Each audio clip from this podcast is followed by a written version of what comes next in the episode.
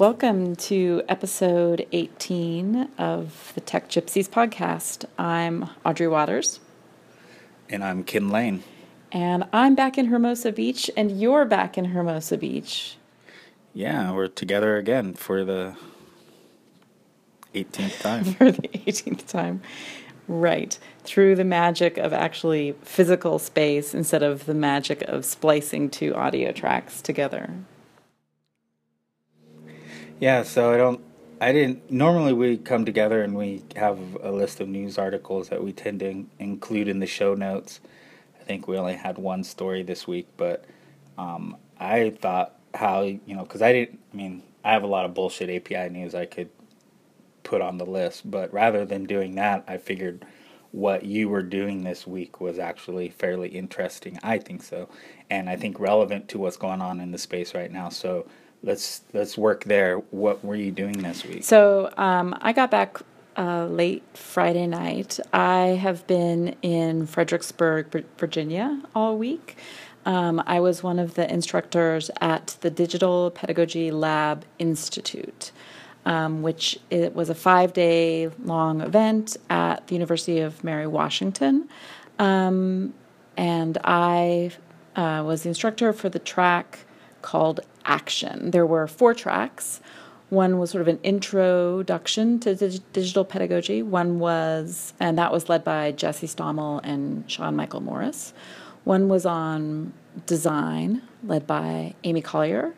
Uh, Lee Skallerup Bessette did one on praxis, and then mine was on what was called action, but, but sort of about activism. Well, not sort of, entirely about activism.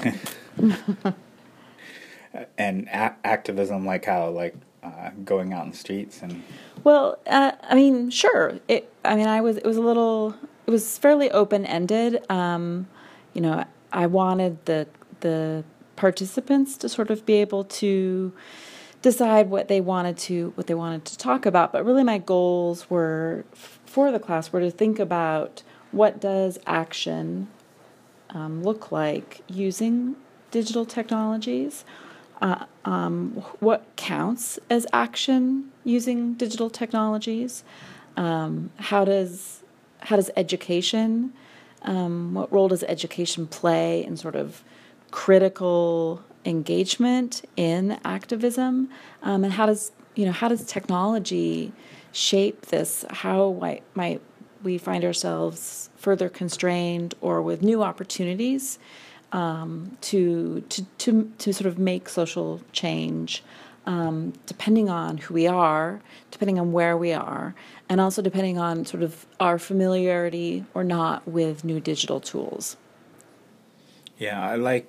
Um, I mean, what what your workshop was on is kind of derived from. I mean, coming out of Mary Washington, we've done a lot of what we call reclaim work with with the folks there, um, last couple generations of folks, but um, working on things that help people just understand what I would say is is is their digital self, is their digital footprint, and this um, footprint that we're leaving um, every day. And I think it has to do with the Facebooks and the Twitters of the world, but um, you have this way of teaching it to people. I think that makes it much more. Um, I tend to come from the tech side, and you tend to come from I don't know, just the more empowering and activism side, and getting people that are not techies. I think. Um, aware of this, and I think that's super critical. Well, um, I mean, we talked. You know, my my class talked about a lot of different things, and we actually, you know, we actually started the um, we started the week off as sort of an introduction lesson to sort of ask people to tell me what they do, right, and to write down the verbs associated with what they do. Um, and then we talked about whether those verbs, what again, like what counts as action and what counts as activism. Um, and I think that this, you know, what counts uh, is really interesting to me when you think about the um, with these other sorts of, um, I guess, in some ways sort of cultural or or ideal ideologies at play. Uh, I hear from entrepreneurs a lot that I don't do things like I don't do anything. I just talk and write, or I don't make things. I only criticize. I don't build things, um, and like other academics, they say, academics are only in the business of tearing things apart. And so I think there's a lot of these dualisms um, uh, where certain things get privileged. Um, and uh, so I wanted the class to start off by thinking about, you know, what what counts, what what do people do, and, and again, what what if any of those things count as act as activism? And but then we quickly sort of made the move to talk about the technologies that we use, um, data and privacy and security. And then I think leading up to, for me, one of, I mean, I, I say this a lot and people sometimes scoff at it, but to me, leading up to the really um, core, the most important piece, what I would say, the most important piece of education technology, um, period, right now. Um, it sort of grew, grew out of University of Mary Washington and uh, and that's the domain of one's own project. And so I wanted to take that, build upon, build upon what um, UMW UMW offers its students and staff, and also just talk about the politics. I think of of personal data, uh, the politics of personal of publishing online, the politics of the web, um, but also thinking about what does that what does that look like in terms of in terms of activism. But I think I mean the important parts for me what you're you're teaching there to the average folk is is you know a lot of the pushback we get on reclaim is people uh, like to say you know startup entrepreneurs IT folks say people just don't care about this stuff. And and I like how you're weaving you know activism doing something in with just the, I think what most people just consider the mundane part of just just being a person online every day using Twitter using Facebook writing on Tumblr, doing the, the things that we do, but helping people understand that these tools that you use every day, um, Skype, Slack, Twitter, Facebook, all these things ha- have potentially some very um, uh, activist oriented things that you can do, or just just being aware that you're using it and understanding and having basic digital literacy, understanding what a domain is, what a URL is, where your data exists here or there on Tumblr or on Facebook, I think can be uh, a kind of activist statement in hey, I'm I'm fucking aware. I know what my shit is, where it's where where it resides, and I'm I'm actively, you know, at least participating in that conversation. Well, for me, I think unfortunately, um,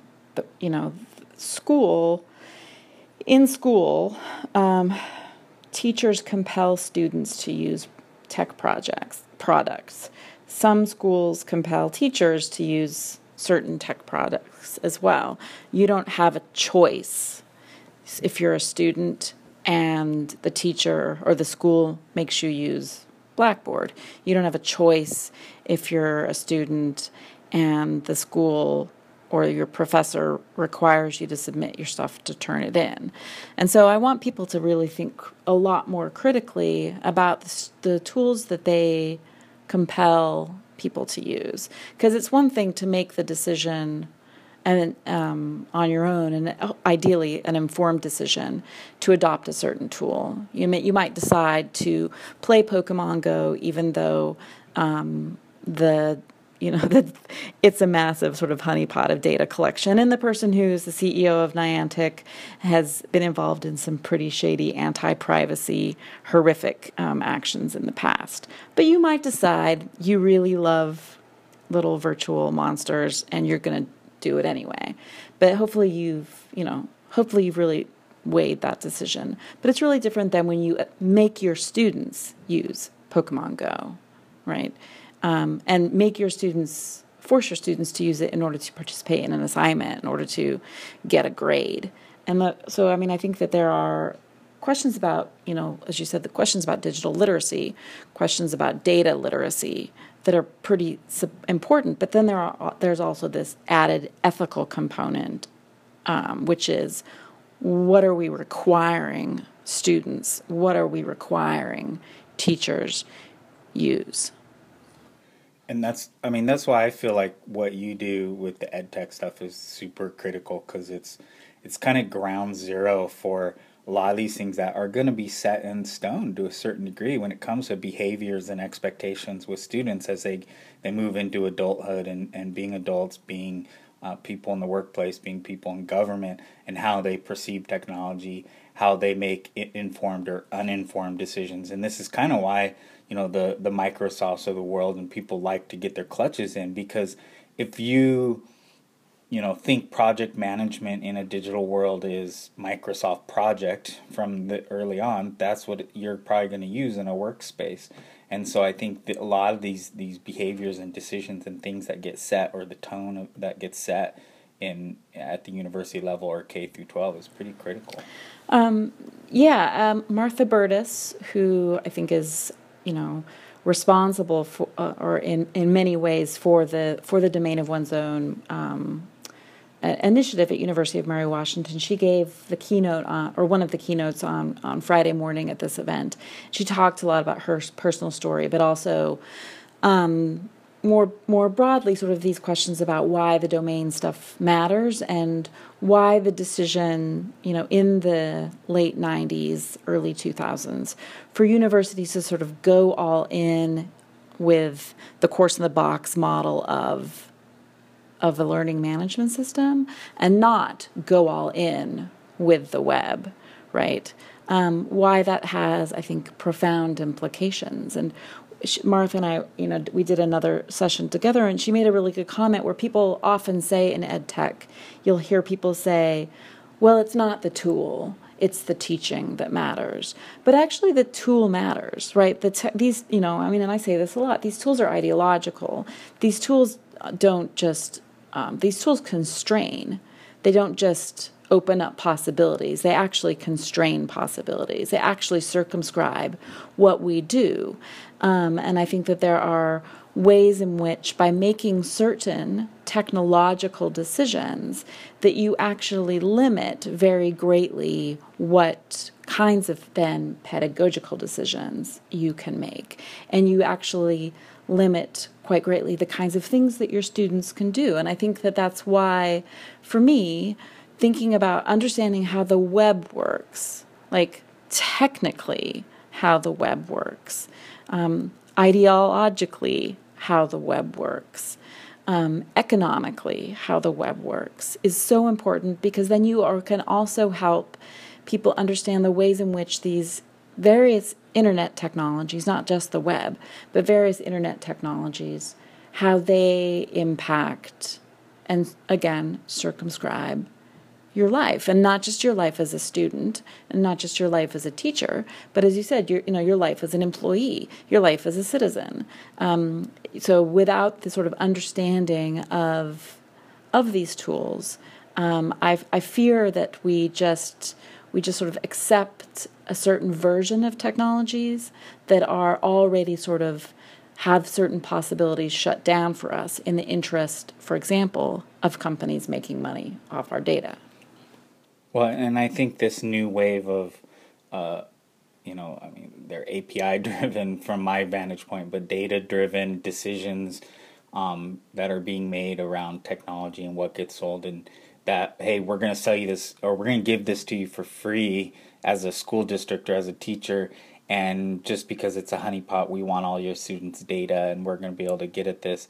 I mean that those types of decisions are just i think masking you know people are, are hiding behind this kind of next generation what's what's what's was old school it saying hey don't worry your pretty head about this. We're you know it's taking care of it to this new web 2.0 and then this new you know cloud era where it's like convenience and ease and oh it's all done for you. Use this. It's e- it's the easiest for you. It's in this walled garden that's safe um, protected convenient all these things.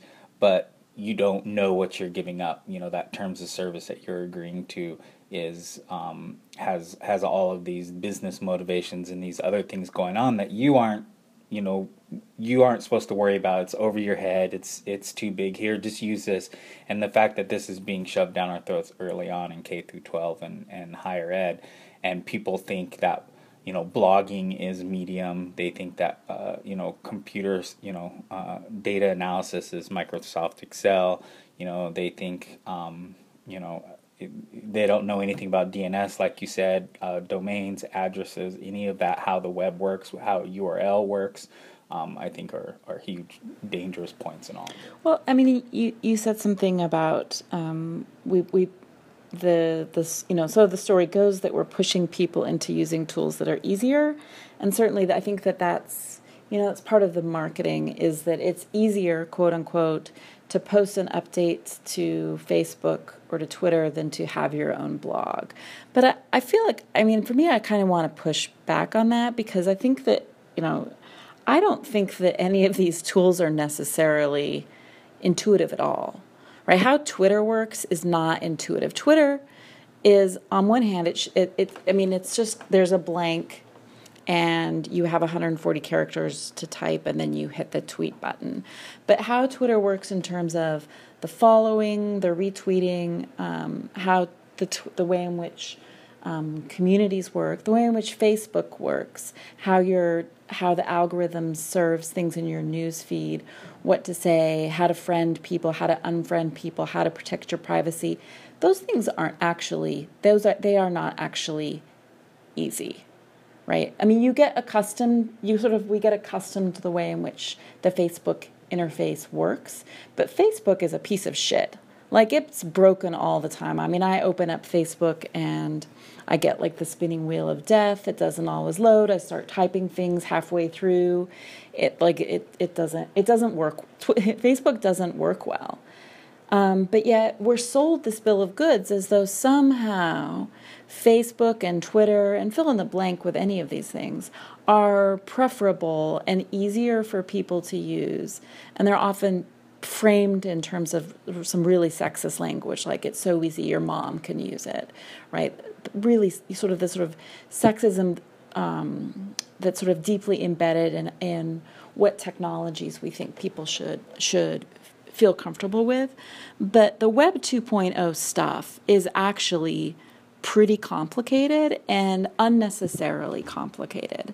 And there was a certain, there is a certain simplicity to a static HTML page that you um, use a, some sort of file transfer protocol process to post to a server. Like that's that's a, that is not complicated but we've been we've sort of been told that we have to adopt all of these increasingly complicated tools um, because they're easier like it's this sort of really perverse logic that it's easier to use these really complicated tools than it is to learn how web pages built in html um, work and so for me that was one of the that was one of the things that i, I wanted um, the folks in my class, everyone in my class, well, everyone at the institute got their own domain thanks to Reclaim Hosting. I wanted everyone in my class to finish the week with their own domain. For me, it's super important to have your own space that you don't you aren't being circumscribed by and constrained by the template of your identity that Facebook gives you or by the template of the identity that Twitter gives you. You can actually present yourself there's there are less restrictions there are fewer restrictions of how you present yourself online if you actually control the way in which your your website works and if you even take it one step further there are less constraints if you are building it yourself out of static html pages than if you're using a blog i mean i feel like a blog and a, you know I, I know people love WordPress. Uh, I don't have anything necessarily against WordPress, but I think it's over complexifying something when most people don't actually want a blog. They don't want to blog. They don't want to feel obligated to write things. They just want to be able to have a place on the internet where they can post some stuff. Yeah, I think the the I think uh, you've said it a few times. The the whole templated self. Who who came up? Uh, that's Amber Case. Amber Case. That's right. Um, but you know, as far as these these these kind of buckets that we get put into because of um, I think the network effect that that rises up in on the Twitters, on the Facebooks, on the the YouTubes, and these things that we like. If you you're online because Web 2.0 was such a huge thing and blogging became such a huge thing, it's like oh uh, you you want to be online you need a blog, you need a blog, and the pressure of blogging and doing this for a lot of people it was um, proved enough to like keep them away from having an online presence. I think, and same with you know LinkedIn being well if you're you're a business professional, you got to have LinkedIn as well as have your own blog and all and and and I think WordPress for me is that poster child of yes, it's it's it's done a lot for getting a lot of people having their own site and and growing I guess the web out, but growing it out in a way that these people really aren't that digitally literate. Um, some of them go I think down a road that's that's more digitally literate, but I think a lot of them end up just with a stagnant website domain that's in someone else's walled garden and they're just a security hole. They're not actually learning anything. They they're not keeping it up to date either from an update site or a blog post uh, standpoint. So it's just like this security hole, and it's just bloat. And you could do the same thing with just a couple of static pages in a Jekyll. And we get a lot of pushback on this with trying to help people understand Jekyll, and and we use GitHub Pages as as part of this. But really, Jekyll can run on Amazon S3, on Dropbox. It can run on any host or any server. Um, it's just a way of doing static sites, and people tend to push back and go, "Hey, this is like, oh, that's way too complex. That's overkill. Um, just set me up a WordPress site," which is the opposite in my mind. It's like, whoa, you just introduced a whole shitload of complexity into uh, the publishing of a static HTML page or a single PDF file or something. Why? Why do this? Here's how DNS works. Have your own domain. You can. There's plenty of free places to host, and so I think people with these software as a service solutions really want you in their garden because they can make money off your data. They can make money off your headcount and I think a lot of these digital literacy things get caught uh, uh, lost in, in, in those quests. I guess. Well, I mean, I think that that's you know that's the piece for me is that WordPress is actually too complicated for me. I I don't have the time right now to mess with my MySQL. Right, I am not interested in being responsible security wise or or any of the other overhead around running a database right? And so for me i have found jekyll to be super easy. And the knowledge um, you know the knowledge that i'm able to um, I am pretty I'm I'm really comfortable with HTML. So I'm able to mark up I'm able to mark up pages, right? I'm able to sort of use the markup language to post static web pages. Um, and for me, I mean, being able to show people how to make, um, being able to show people how to make a really simple landing page for your website, right? And that your landing page for your website isn't the isn't a reverse chronological order of from of a blog that sort of underscores that the last time you blogged was you know February of 2015 like so, so I mean I think just having a having a simple landing page for folks and then take the rest from there. But you have the pressure off of sort of highlighting that you're sort of a negligent blogger. Because i mean most people most people aren't writers and most people really don't like the pressure of feeling like they have to write and most people's sites don't get updated updated in terms of like you were saying updated in terms of new content or also updated in terms of the various security upgrades with wordpress etc and so just being able to say here it's just it's just a static html page i think is pretty important. Well i think we're we're so easily allow things to be lost in this constant shuffle of technology. I mean, this is one of the lies that gets told is like technology is is constantly moving forward. We're caught up in that. There's no denying it. It's inevitable. Um, move fast, break things. All there's all these messages around technology just moves fast, super. For, you know, and you have to you have to deal with that. Where like for most people, like having I think just a really basic version of reclaim. You know, when we when you and I talk about reclaim to people, people you you know you get a, an assorted responses. People are like, "Wasn't that just GoDaddy?" And which I think again is is an excellent example of this. It's like GoDaddy will sell you 180 different things that you do not need for your domain. Simply not I mean, just so they can sell you something, and it makes this whole thing super overwhelming, super um, technical, over their head, and people get get get overwhelmed. Very similar to like you used to in the old IT days, where you know the the IT would say, "Oh, this is just super complex. There's only a certain class of us who can do this." I think this this new software as a service version likes to do this and overwhelm you with features. But then also, I think the inverse of that is what do they take away?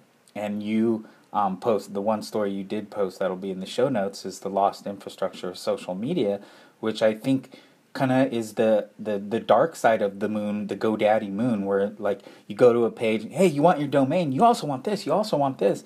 But the other side of that, that dark side of that is is in taking this this walled garden software as a solution one slowly things start disappearing that you wanted you know because you're you're making these trade-offs for convenience or for this network effect. And before you know it um, the api is gone or the rss is gone or the ability to share or follow people on other networks or export to to the other social network. And and i think they like you know the the people who in, who run these platforms like to make these things disappear and and in a way that you're you're really not going to notice. So that's an article by um, Anil Dash. Um, there were a couple of pieces about it that I thought were really that were really interesting. Um, but that you know, when I think about um, having being an early blogger and some of the ways in which I don't know if you I don't think I really cared about a network effect. I wouldn't have ever used those term that th- that phrase to describe what I did, but I felt as though I was very quickly part of of community, of online community through my blogging. And some of those were I mean obviously community is people, right? But but those were facilitated by technologies that no longer exist. The blog or not technology, I mean but sort of technology slash services that no longer exist um, things like the blog roll. I mean, I do love it when I go to people's websites today and I still see that they've maintained a blog roll. The blog roll is cool. Like, the blog roll is how you discovered new writers. But other things like trackbacks, right? So when you mention someone else's article or uh, mention someone else's blog post in your own, that their site got pinged, right? Um, things like um, you, you know, things like um, tagging and stuff that would uh, let you find, um, you know, discover people's work like technorati right? I mean just the way in which you you were able to discover things through search that was not about searching the web but search that was around tagging, discovering people who were writing about similar things to you. I mean, when I was, you know, when I was blogging at that time, I was writing about cancer and I was writing about grad school. And very quickly I found people, I mean, you know, many of whom are still online and many of whom are, I think are some of my dearest friends, but like the, the we managed to find each other and we managed to build networks that were valuable without relying on things like Facebook or Twitter or Medium and the network effects of Medium. We built it ourselves through our community, but we relied on these technologies of, again, like aggregation, syndication. There were a lot of these tools that were the building blocks of early, you know, the, sort of the early web community that as Web 2.0 sort of exploded and things be, moved off of the web and into these walled gardens, that it's not just that we lost that community but we seem to have forgotten these other tools. I mean, I think that's what I like, you know. I mean, you know, Anil has written several times about like the web we've lost, but I do think that, and I don't, I mean, and that, that nostalgia is, I think, dangerous in some ways because there were many things about that that weren't great either. I mean, I think we can build a better, we can build a better web. We can all we can build a better web, and that's a political undertaking, and that's a technical undertaking, and they're connected. Yeah, and I don't. I mean, I don't think we're saying that. You know, some of these companies, these these you know the mediums of the world, and the and the slacks can't potentially build out this this better future that we're looking for or portion of it. I think where our uh, gripe, biggest gripe is is is is they don't do it on on terms that that that help us out as much as it helps the platform out. I I think they're they're stacking the deck and, and making everything um, in their favor and and and I think these these decisions and, and motivations evolve over time as they take on more funding and as they become bigger, as they go public, as they get acquired. And these are all again things that, that don't have our best interests as users in mind, but very much are you know have our entire lives our personal worlds our business networks and and we're just treated as a commodity in all of this. You know when microsoft buys linkedin you know what does that mean for my professional business network? Not a fucking thing. They get to you know capitalize on on on my entire world. And so having you know these you know and i see it i talk about with api providers very often. They you know instead of having their own blog they have it on medium. What does that mean and then people go, well, it doesn't matter because I can have it anywhere. I can have it on Tumblr. I can have it on Medium. It doesn't matter. I'm like, well, what it does matter is it's not at your domain. You just put, you just gave away your intellectual exhaust to to Medium for the for this network effect. Okay, I, I guess if you want to make that trade off, but then somehow like half the sites seem to not have an RSS feed either, and I don't understand. I haven't dug into this with with Medium, but um, some of them have it, some of them don't. Some of it seems conscious, some of it doesn't. And and then other blogs that are not on Medium that I track on don't have an RSS feed, and people are go, well, I don't need it anymore. I just tweet it out. Why do you? Why do I need RSS anymore? I just you just post it on Twitter and everyone sees it. Well, that's not exactly how you know Twitter doesn't work exactly like RSS feeds, and I may miss your tweet or you know the way the algorithm works um, twitter now decides whether i get to see this or not and decides whether it's important. And so i just think people aren't um, aware of the trade-offs they're making with some of these decisions. Well um, tumblr's going to be tumblr's going to go away. That can happen to a big thing like that. Right i mean, I mean that would never happen. And we've seen so the company will go away right? The um, the medium will go away eventually. I mean, my Posterous, Posterous blog is still very highly trafficked. Your Posterous blog is gone already gone away, babe. The um, but you know, and but even if you have it something at Blogger, it can go away, and Google can make it go away without having to give you a reason. I mean, Twitter can make you go away. Twitter can make you go away without necessarily giving you a reason. Um, and of course, nothing, you know, nothing is safe. I mean, obviously, you could still run into problems hosting your own domain because you're, you know, you're actually just sort of um, renting the domain, right? You don't own your domain. The infrastructure is all around us. The infrastructure of tech is is not ours. I mean, it's all precarious. But the least I think you can do is to, is to be aware of the precarity, right, and the fragility, and the corporate layers and the data tracking that sort of all of this effort is shot through with. And then I think you know for for education, we have to do a better job with um, with making sure that our that students understand this as well.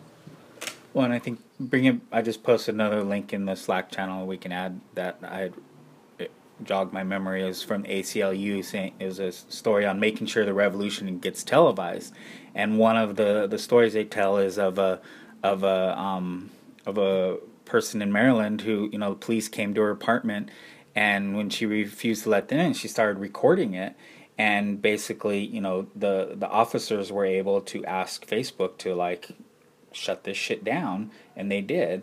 And so the importance of, I think, when the stakes are this high, is, as we're seeing with a lot of the the the police and surveillance kind of state activities that's going on, is like where that photo, where that video, where that tweet, that blog post goes and who has control over that domain and filtering. As we see it, could be algorithmically filtered out, it could be um, DMCA takedown filtered out. There's many different ways to filter this content. Not and like you said, not that it can't happen when it's your own your own domain, because like land and, and property ownership. We don't ever actually own our land. Um, it can be taken away at any point. Um, through taxes or whatnot. Same thing with domains is is you know um, that that can be shut down, and we've seen the the Department of Justice do that and stuff like that. But the the chances that you will have more control over it um, for a period of time is greater if it's your domain, and I think it's just super critical that people uh, are are thinking about this at every turn. Amen.